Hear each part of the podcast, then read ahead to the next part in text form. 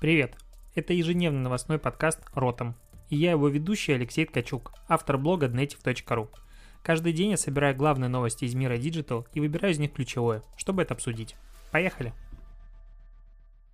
Провитание сябры, ротом подкаст 2 сентября. Есть важная новость, прям объявление, которое я вставлю на старте, потому что подкаст как бы мой.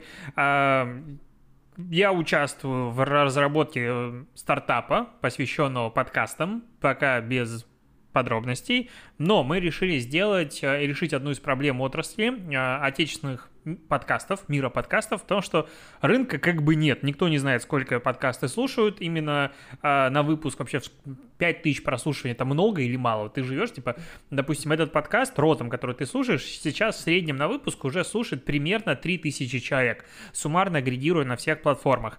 И много это или мало? Ну, то есть, вообще, как понять, сколько людей слушают разные категории?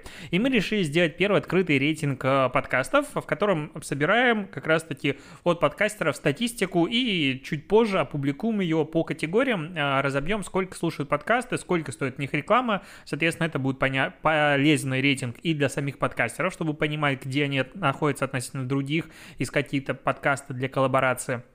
Это с одной стороны, а с другой стороны, это будет супер полезный инструмент для рекламодателей. Это не биржа рекламы, мы не будем на нем зарабатывать, это будет как раз вот инструмент, чтобы рекламодатели могли зайти, посмотреть, сколько что стоит, посмотреть какие-то подкасты в разных категориях и выбрать подкаст для рекламы. И дальше уже пойти анализировать, договориться с ними по статистике. А ссылку на этот рейтинг я дам в описании, поэтому если вдруг у тебя есть подкаст, либо друг-подкастер, заполняй анкету до 8 сентября включительно, мы принимаем заявки, и очень скоро я надеюсь, мы вот выкатим а, и рейтинг, и небольшое какое-то исследование того, как вообще люди делают подкасты, как их слушают, и начнем немножечко не то что обелять, а развивать эту отрасль и двигать ее вперед. А, это такое короткое было вступление, а теперь погнали к новостям.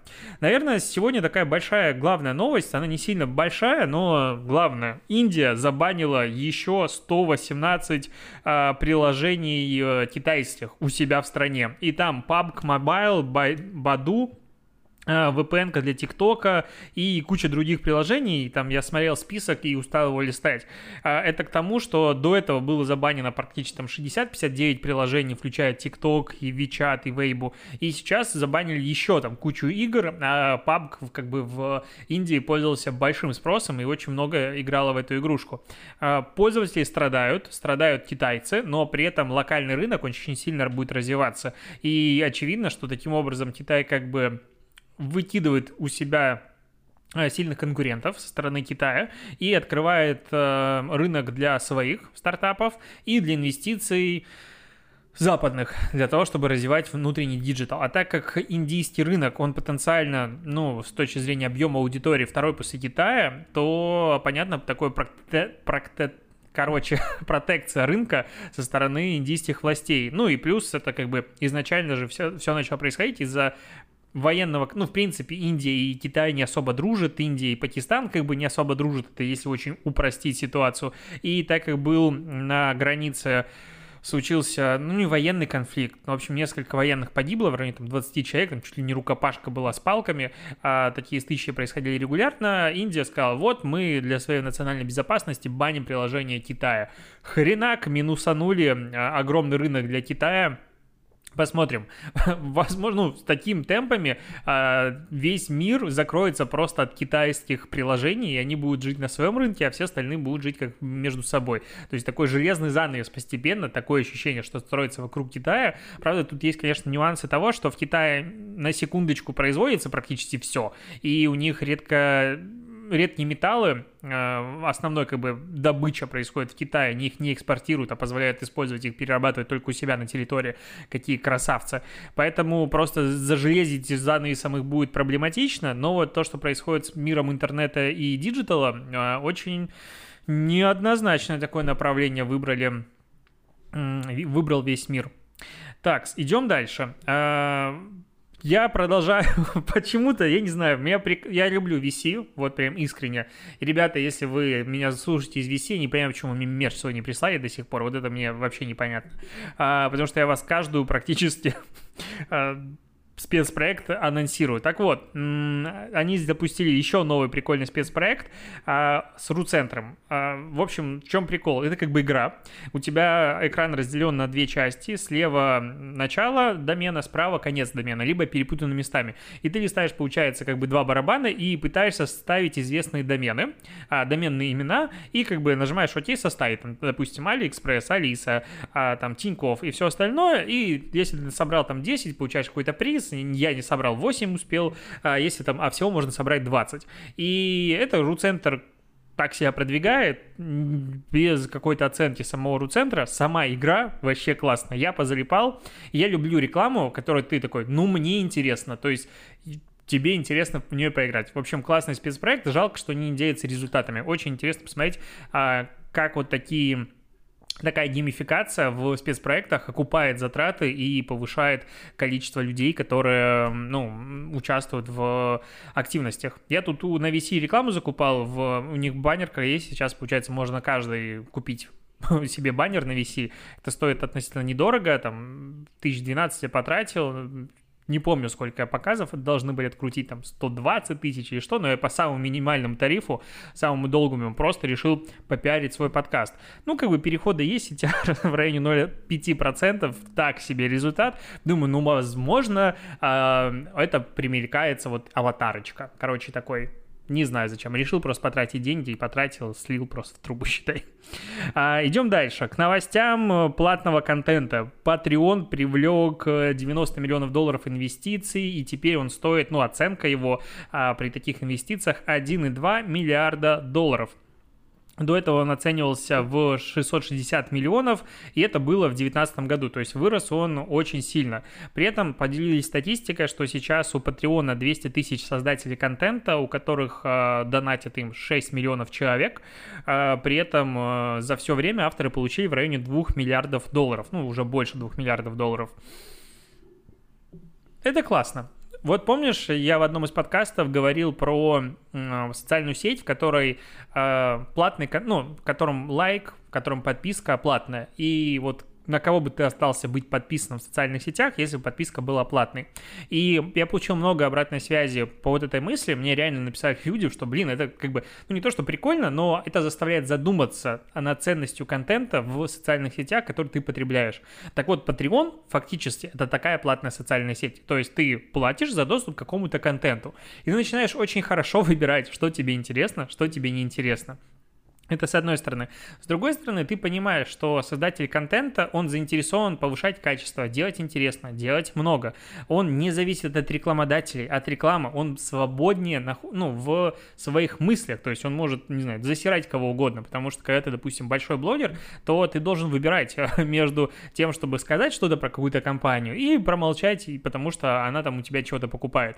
А у меня вот, допустим, из-за подкаста вот тех оценок разных сервисов, которые появляются, и разных нововведений компаний, которые появляются, за последние ну, наверное, два месяца, где-то 10 э, размещений, ну, не то, что слетело, а когда мне приходит рекламодатель, я говорю, ребят, извините, но я вас засрал уже в подкасте, поэтому не совсем логично будет брать ваш инфоповод и освещать его в своем телеграм-канале. Это первый момент. Второй момент, а, вот сегодня утром мы записывали такой большой, ну не то что интервью, а просто беседу, скоро она выйдет, с Катей Коносовой, очень интересно поговорили, и в один из моментов зашла речь про пометку о рекламе э, постов. Я думаю, ну, если ты читаешь мой телеграм-канал, ты видишь, что количество рекламы в телеграм-канале основном у меня стало, ну не то что большим, но ее стало регулярно выходить, там раз в два дня в среднем она примерно выходит, это такое регулярная частота. И самое забавное в том, что э, примерно треть из этих постов я мог вообще не ставить пометку о рекламе, она бы была максимально органичная. Ну, там, когда ВКонтакте приходит и говорит, у нас новая функция в клипах появилась, я об этой функции могу рассказать на примере, допустим, того, что это про социальные сети, и это будет уместно. Но я поставил своей позиции то, что если есть какая-то оплаченная информация, значит, я ставлю хэштег пометка о рекламе. Из-за этого тоже соскакивают постоянно рекламные размещения, но как бы вот такая жизнь. И из-за того, что многие блогеры этого не делают, это реально как бы факт, я не пытаюсь ни на кого наговорить, практически никто не ставит пометки рекламы на постоянной основе, э, ну, ты начинаешь не доверять контенту, типа это рекомендация и не рекомендация, и это сказывается на всех. А когда ты платишь за контент, ты просто потребляешь контент как бы без рекламы, потому что вот э, для тебя делает этот человек контент. Мне, честно, по-прежнему очень нравится система, э, где люди поддерживают автора контента, платя ему какую-то небольшую сумму денег, и он делает, для них контент. Это может быть развлекательный контент, это может быть э, познавательный, обучающий, образовательный контент, может быть очень много разного чего. Единственный момент, что я не совсем верю в новостной контент с точки зрения платного, потому что новости, они, они по сути ничего не стоят.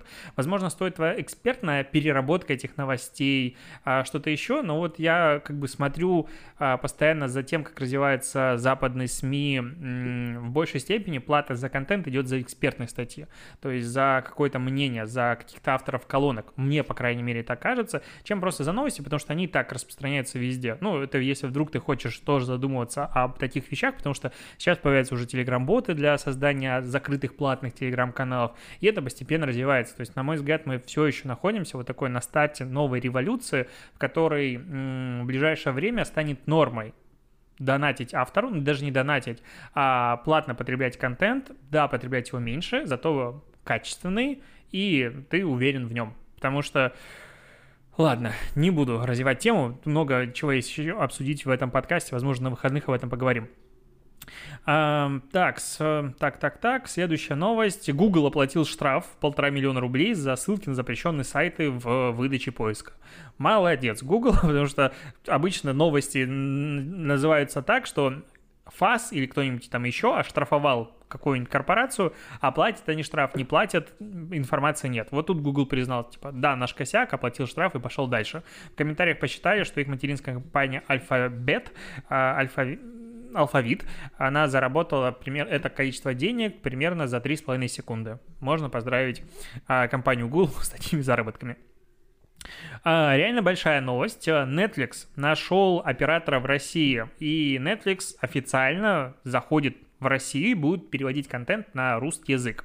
Здесь надо как бы дать контекст ситуации. Почему Netflix сам не зашел? Потому что с 2017 года в России есть закон, по которому м, иностранные компании не могут владеть более чем 20% сервисов, которые предоставляют аудиовизуальный э, контент и работают в России. Э, ну, как это сказать?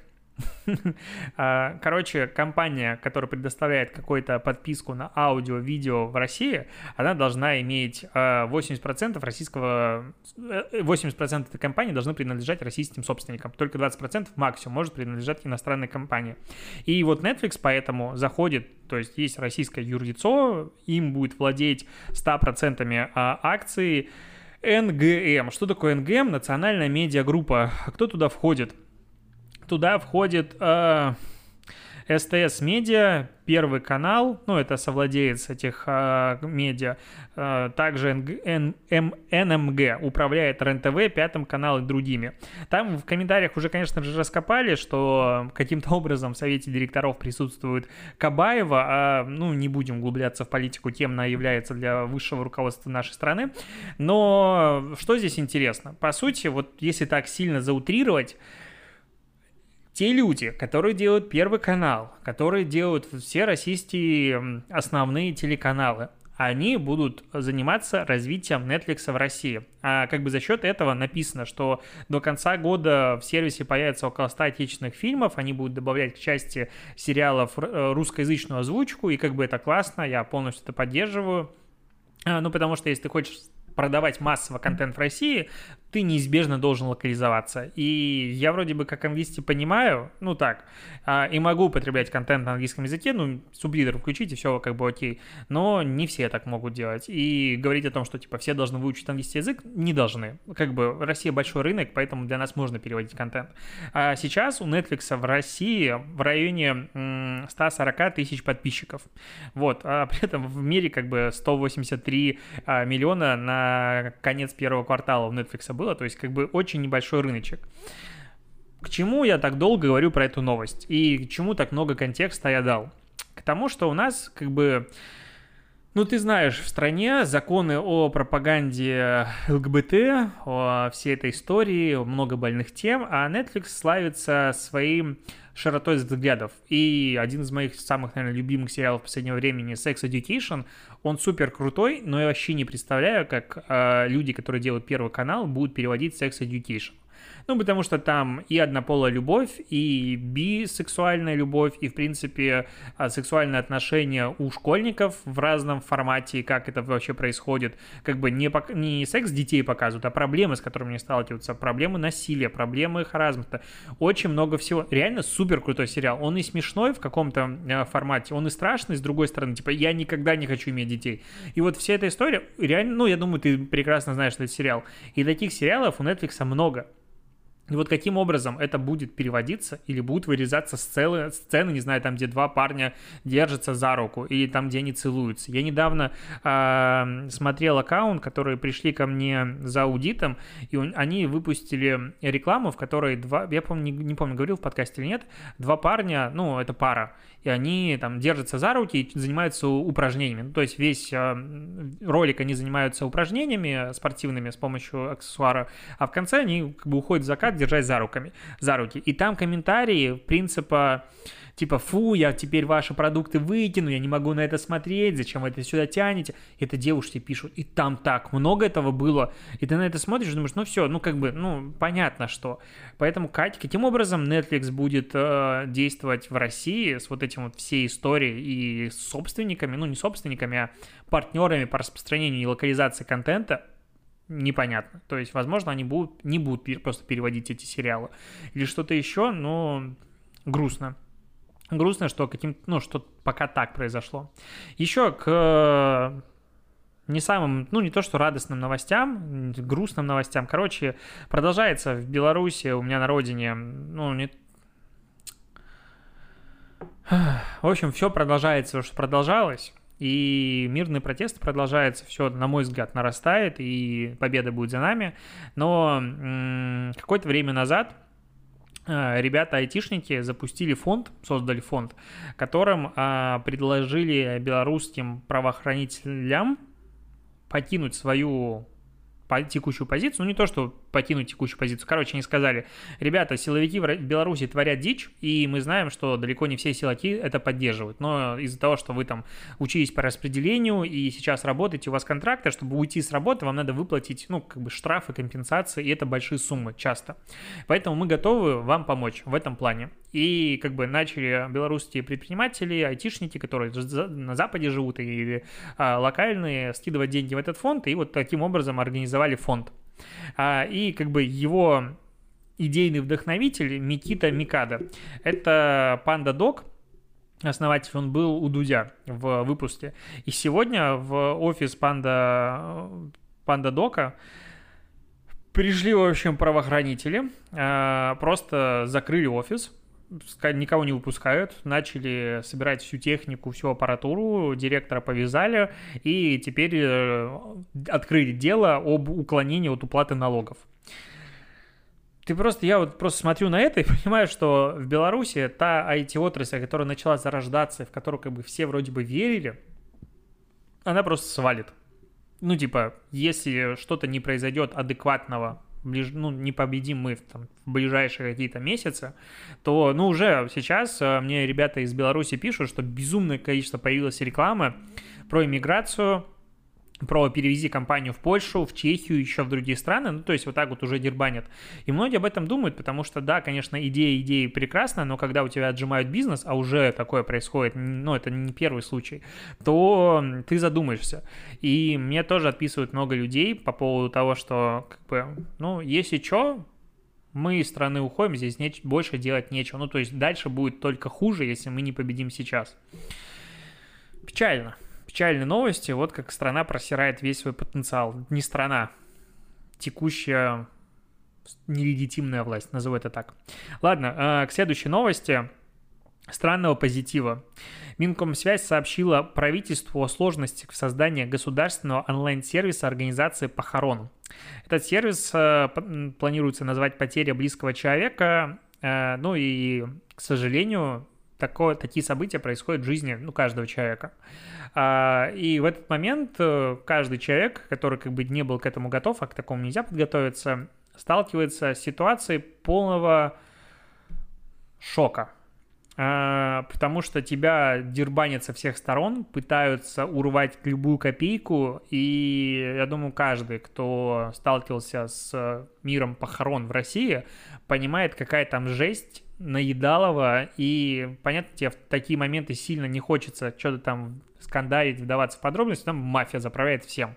Это ужасно. И вот сейчас а, правительство сделало как бы правильную инициативу, опять же, на мой взгляд, а, привязать вот это вот весь, всю организацию похорон, а, вообще все-все-все в госуслуги. И, в принципе, госуслуги, ну, это классная вещь, ну, то есть правильное направление.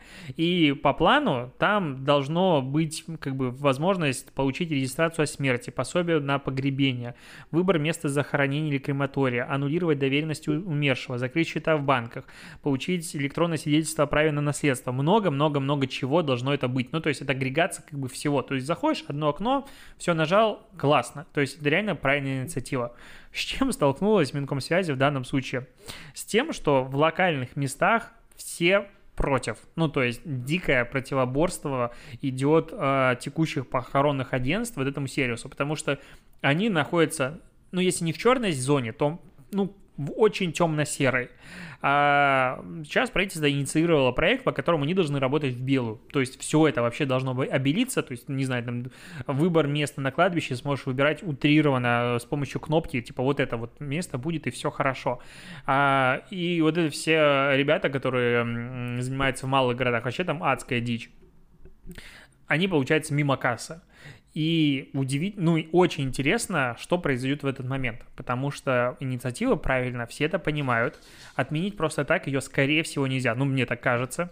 А при этом э, тот же дело Голунова, которое было в прошлом году, когда ему подкинули э, наркотики, и это была полная жесть, насколько я понял контекст ситуации, она произошла как раз-таки после того, как он начал копать под похоронный бизнес. И там очень серьезные ребята стоят сзади и сейчас эти серьезные ребята сходятся с другими серьезными ребятами. Вау! Ну, то есть это прям будет противоборство уровня Китая против Америки. Ну, по моим ощущениям, какая-то жесткая идет вещь, но, возможно, всем станет жить в такой тяжелый момент чуть проще. Надо переходить к каким-то более радостным новостям. А, вообще, сколько подкаст уже идет? Идет 22 минуты, ё я половину новостей не обсудил. Э, по статистике примерно процентов 30 уже отвалилось людей, которые слушали подкаст.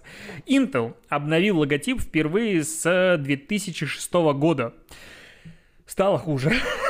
Но вообще у Intel было три, два логотипа до этого. Первый появился в момент основания Intel в 1968 году, и, в принципе, на него смотришь, он до сих пор вполне себе современный и актуальный. То есть удивительно классный логотип был того времени. Следующий логотип появился в 2006 году. Это вот как раз с кружочком вокруг э, названия Intel, и он мне нравится. И сейчас он стал без этого кружочка, и, ну, вот эта точечка на И, она стала цветной, и сзади, эм, как он, градиентный такой, эм, затонированный, не затонированный, размазанный фон.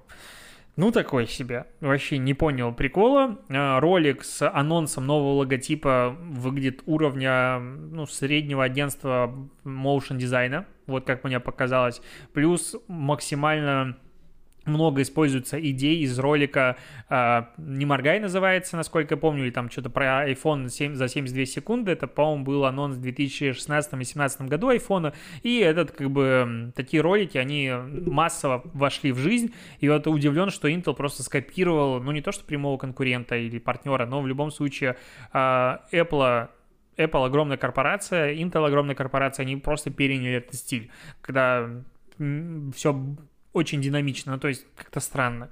В общем, мне не понравился ни сам ролик, который анонсирует этот э, редизайн, не сам редизайн, потому что он какой-то непонятный. Ну, я вообще не сильно люблю редизайны, я старовер, но в этом плане вообще непонятно, зачем он происходит. Так, а, к следующим новостям. Twitter начнет добавлять описание к трендам, чтобы пользователи понимали, о чем идет речь. А, речь про какие тренды, про а, вот когда ты в, брау- в браузерной версии заходишь в Twitter, у тебя справа написано там 5 трендовых вещей каких-нибудь там, не знаю, милиция с народом или Беларусь, БЧБ, ну какие-нибудь такие хэштеги. Что-то у меня сегодня политические хэштеги. Но какие-нибудь хэштеги, которые в тренде. И это как бы тема. И часто ты такой, что это вообще там? Ока, что это значит? Или какой-нибудь еще тренд, что-то в тренде, но ты не понимаешь. Особенно, ладно, локальный, но когда мировой, вообще там непонятненько, и очень сложно оставаться в контексте. И когда ты будешь переходить ну, на страницу этого тренда, тебе Твиттер будет давать ссылки, объясняющие, что же вообще происходит. Красавцы. Вообще обожаю такое. Я бы еще хотел, чтобы почаще был такой контекст в, на многих, а, в принципе, чтобы в ТикТоке был. Вот, мне, мне иногда нужно в ТикТоке объяснение каким-то новым трендам, которые появляются, потому что не успеваешь отслеживать. А, еще про логотипы. Оргкомитет Лос-Анджелеса представил логотип Олимпиады 2028, которая, ну, будет еще не скоро. А, логотип, точнее, сам логотип идет минуту 4 секунды. Он динамичный, он, ну, это вообще я вижу очень много э, логотипов становится в динамике работать в большей степени, потому что они часто используются только в digital е, либо основной канал распространения этого логотипа digital. И вот, допустим, мы для нашего стартапа про подкасты Mave э, тоже в том числе используем как бы динамический логотип, динамичный, и буковка М первая, она там меняется по-разному, скоро тоже выкатим, это прикольно. Так вот, э, логотип э, Лос-Анджелеса, Олимпиады, в нем там принимала участие куча знаменитостей, спортсменов, э, и певица Билли Айлиш, и актриса Риз Уизенспурт. Я вообще не понял, каким образом они к логотипу Олимпиады Лос-Анджелеса, но это в чем смысл логотипа?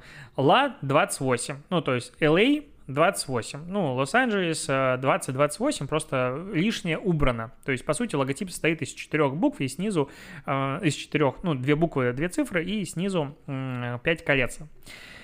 И буква А постоянно разная. И ладно, в некоторых моментах буква А показывает какие-то виды спорта или там отсылку к каким-то странам, то есть на старте там про Японию. Но дальше это просто какой-то наркомания. Ну, то есть просто разные вариации буквы А. Во-первых, конечно, идея абсолютно не новая, и такого было много. Я помню логотип Москвы относительно недавно делали, там 28, по-моему, было вариантов, что-то такое, и они были крутые. Ну, то есть вообще очень э, интересное прочтение логотипа, ну, не логотипа, а герба Москвы, мне очень зашел этот ролик. И такое, в принципе, происходит часто. То есть это, в принципе, не новый подход в мире дизайна. Даже я, который далек от него, это понимает.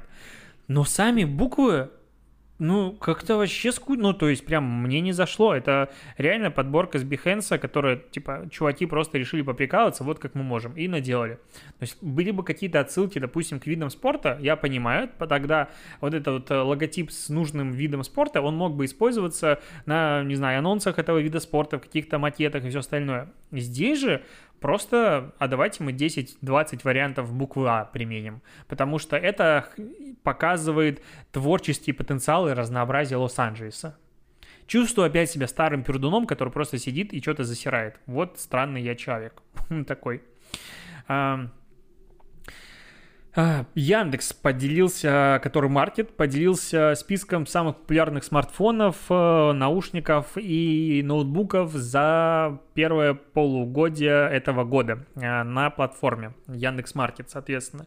Первое место Samsung Galaxy A51, потом Xiaomi, Xiaomi Redmi Note, э, какие-то там два разных. Четвертое, пятое место занимает просто iPhone 11, 64 гигабайта, iPhone 11, 128 гигабайт. У ноутбуков вообще прикольнее. Первое Первое место э, MacBook Air 13 17 года. Второе место э, Apple MacBook Pro 16. 16 MacBook Pro он стоит, блин, конских денег. Я себе тренажку купил, потому что он дешевле. И, ну, ладно, мне внешняя видеокарта не нужна. А четвертое место тоже занимает Apple MacBook Pro 13 дюймов. Понятно, что у MacBook'ов как бы вот с точки зрения модельного ряда, их немного, поэтому и им проще намного занять там первое место, второе, третье в рейтинге, чем какому-нибудь Asus, у которых модельный ряд там 50 вариантов вообще ноутбуков, не внутри одной модели разные характеристики, а такого как бы у макбуков есть, а именно моделей очень много. И в этом плане понятно, а почему Apple легче. С другой стороны, ну, самый дешевый MacBook это 1070-80, то есть это не самое дешевое устройство, как бы вообще не самое дешевое. Прошки там от 120 и выше, и как бы и полетели. И это находится в топе по продажам. Вот это вот просто удивительно, каким образом техника A Plus занимает такие лидирующие позиции. У наушников тоже все понятно. Первое место Xiaomi Redmi AirDots, окей, беспроводные. Второе место AirPods вторые. Третье место AirPods прошки. Прошки, кстати, ничего. Я юзаю, мне норм. Про технику Apple могу тут в конце немножечко сказать.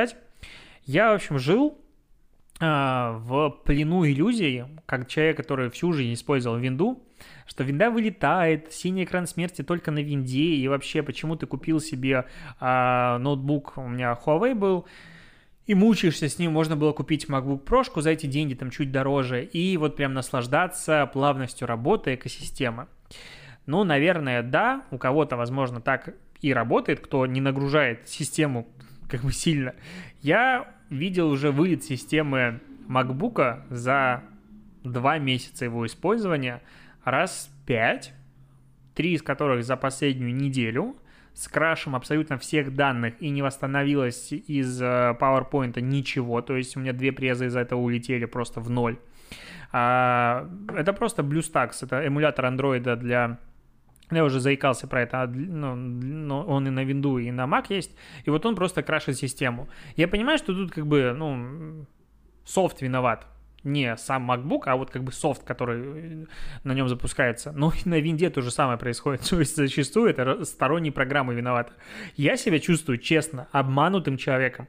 То есть я не заметил, вот у меня MacBook этот сильнее предыдущего примерно в полтора-два раза, какого-то заметного прироста в производительности или в чем-то еще прям сильно не заметил. Ну, да, подкасты монтируются чуть побыстрее, конвертируются.